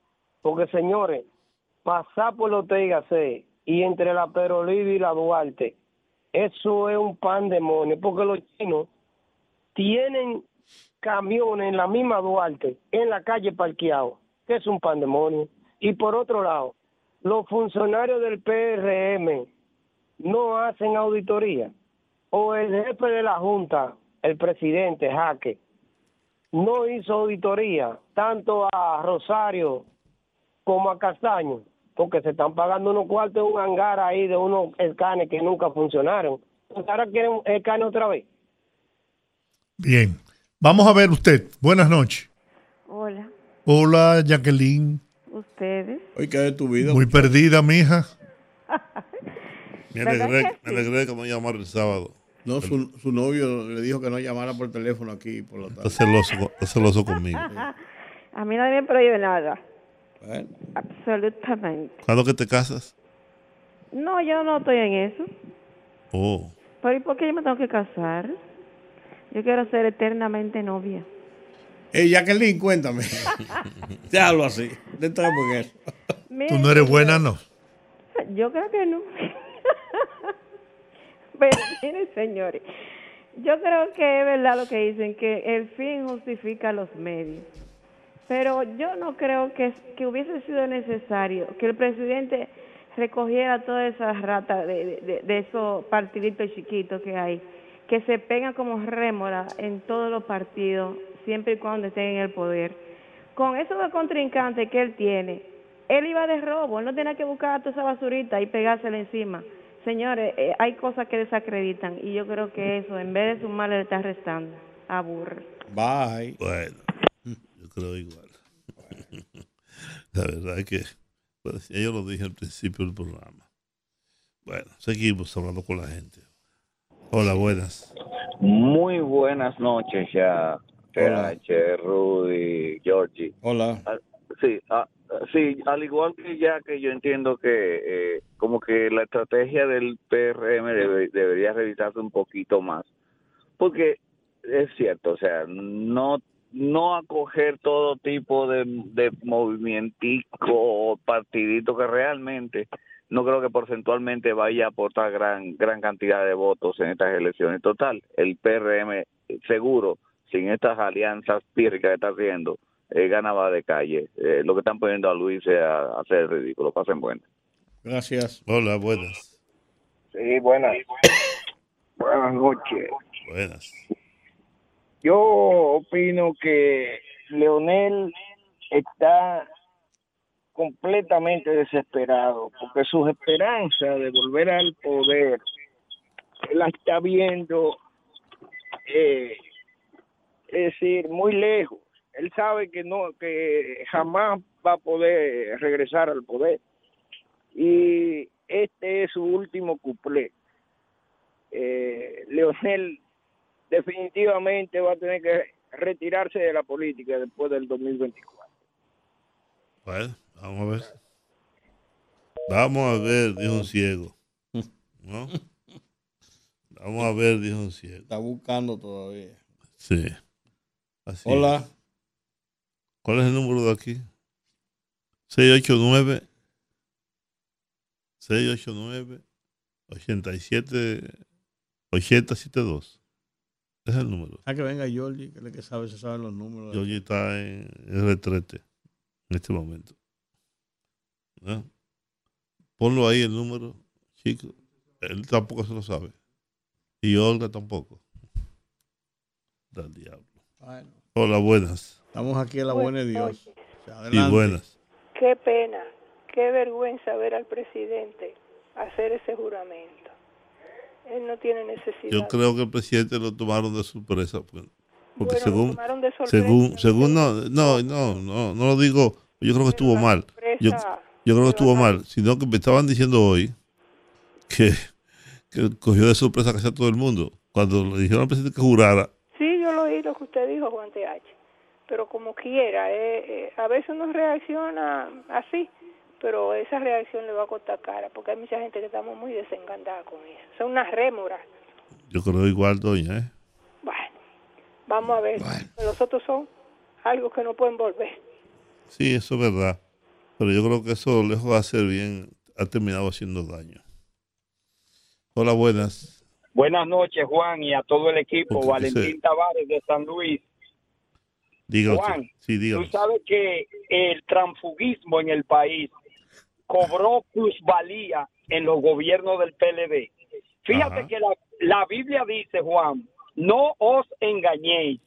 Lo que tú siembras, cosecha. Y hoy Leonel Fernández y el PLD están cosechando todo lo que dividieron en el país. Dividieron PRD, la sociedad, dividieron todo para alcanzar, alcanzar poder. Y hoy día están bebiéndose una sopa de su propio chocolate. Muchas gracias. Yo me pregunto si cuando el presidente, si cuando eh, eh, So- eh, Zorrillo Zuna le dijo al presidente, jura usted, dando la oportunidad de que nosotros ser parte del tren gubernamental desde ahora y también para después. El presidente, en vez de decirle, yo juro, le dice, no, no, no, no, eh, eh, eh, voy a ser candidato presidencial, sí o no, y se retira. ¿Qué hubiese pasado? Bueno, Sí, buena.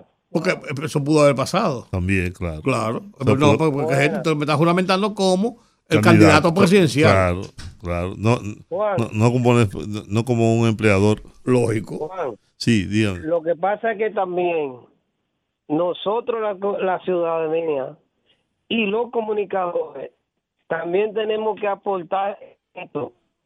Es que hay demasiado movimiento aprobado por la Junta y demasiado partidito, entonces no quieren irse solo en la primera vuelta porque quedan afuera. Pero no es la Junta, es la ley que establece eso. Lo que hay que modificar la ley. Trata- tratar de abogar porque se lo modifiquen, porque cuando viene a ver, aquí hay 300 partiditos. Sí, pero también hay otro, hay otro elemento. que Hay gente gobierno. que le firma a todo el mundo. Exacto, pero que hay en- es que eso se ve en todos los gobiernos. No es que está mal, ni está bien. Es que eso se va a ver en todos los gobiernos porque Claro. ellos buscan el poder. ¿Me entiendes? Bueno. Tú no ves el BI. El BI no va a sacar un regidor. Pero cuando tenga el poder, le dan una le, le dan dos carteras y a él le dan parte para que nombre. Y él le da una silla, porque no la puede mover, di que, que controla y manda. Pero no necesita dos carteles, el gordo con una tiene. Claro. Entonces yo le di una silla. Manteca. Pero la manteca, ¿cómo- ¿qué dijo Leonel? ¿Dónde está la fila? En el que tiene el sobrecito. Bueno. Entonces eso pasa. Gracias. Hasta que no lo dejen afuera los partiditos, van a hacer lo mismo. Mire el PRD. El PRD no saca. Miguel, si se repostula a un vecino de su barrio o de su condominio, no gana. Pierde, claro. Pues claro, pues entonces a le conviene buscar en los barrios y poner a cualquiera a que gasten dos o tres pesos porque no le gusta gastar. Es lo que le gusta es que le den. Bueno, gracias. Seguimos. Hola, buenas tardes. Buenas tardes. Buenas tardes, equipo. Wilson de Villa Francisca. Mira, una señora llamó ahí que dijo que, que ella se como que se, se encantó por esa acción de Luis Abinader con, con el zorrillo. Sabe que la política es sumar, señores. Leonel Fernández cuando ganó la primera vez, que hizo el, el, el, el-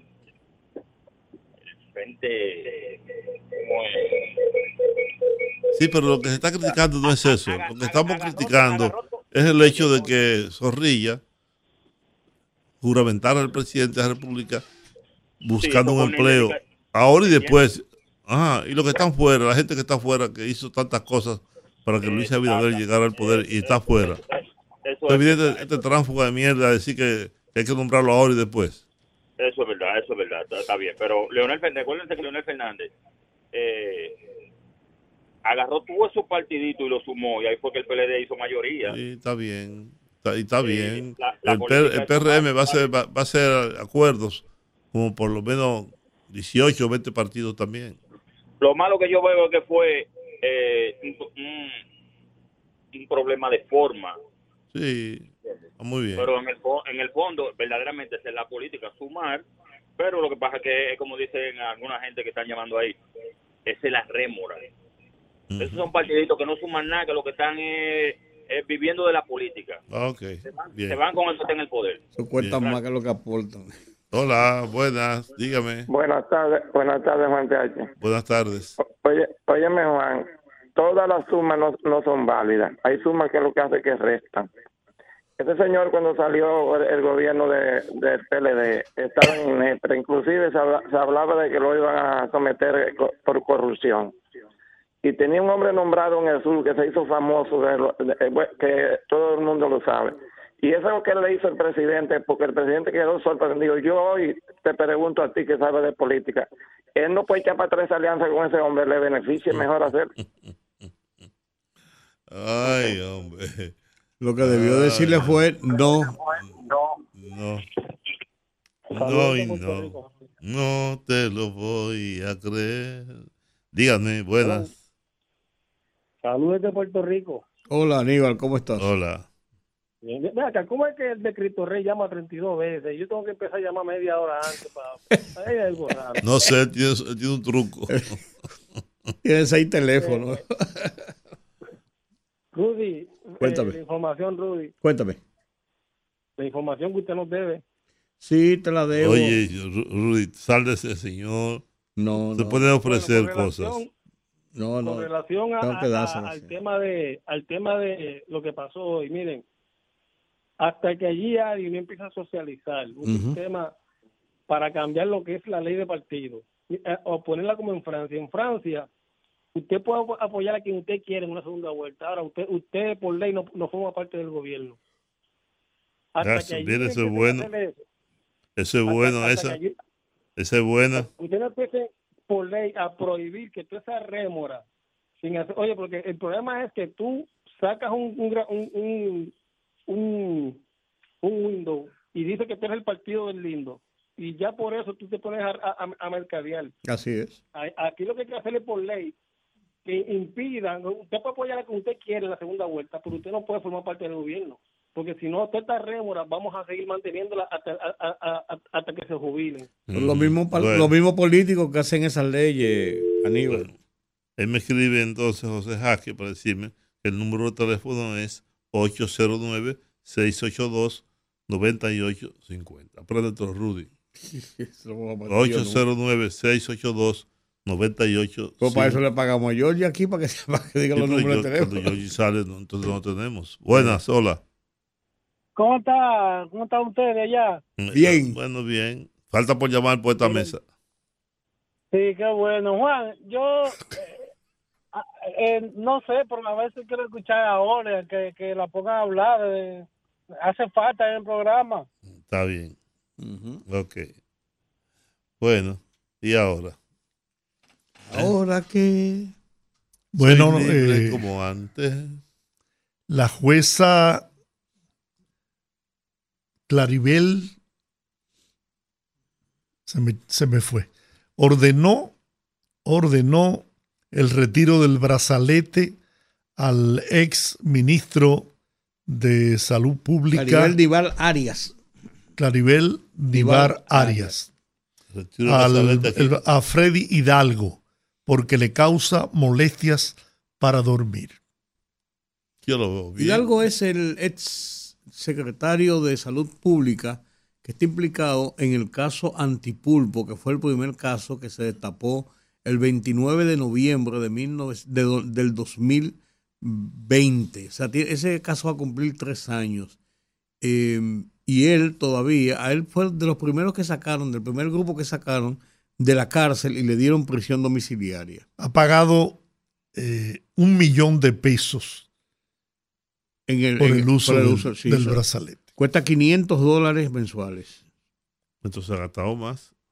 500 dólares mensuales. A lo mejor le hicieron una rebajita. Sí, claro.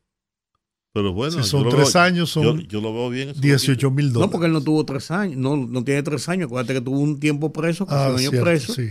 Y después de eso fue que lo- le, le dieron la libertad condicional. Bueno, yo, yo, yo estaría de acuerdo con que lo en libertad a todos. A todos, todos para su casa. Todos. Pero que también pongan en su, manden para sus casas a todos esos infelices, a todos esos pobres, a toda esa gente que tiene sida, que tiene tuberculosis, que está enferma, también lo manden para sus casas, para que, para que haya equidad, haya justicia de verdad. Porque todo, no porquería esta vaina. Robe mucho, robe mucho, no robe poco, ¿eh? Que si roba poco, usted no le va a pasar nada. Bueno, Si roba poco, usted se va, se va a pudrir la cárcel. Pero si roba mucho, no. Hay que quitarle los grilletes, hay que ponerlo en libertad, hay que mandarlo a trabajar para su casa, etcétera, etcétera, etcétera. Será justicia dominicana. Claro. Sí, diga. La gente está lenta el lunes, vámonos con Viernes de Bellonera. No, Ay, mira, un, mira, mira, un palo. Porque el, el lunes para que puede. Por cierto, hoy, está- hoy, está- hoy están los rosarios. Hoy están los rosarios en Yesep. Vámonos para, vámonos para Yesep. Están los rosarios. ¡Bomba! Yo no, sé, yo no voy, pues yo, yo no bailo. ¡Bomba, mi hermano! Tengo dos pies izquierdos. Ah, Bueno, la última terminamos llamada, por la hoy, última señores. La última llamada. ¿cómo? La última. La última. Sí, buena. Hola. Por esta mesa. El Cristo Rey. Ah. ¿Otra vez? Oye, Juan.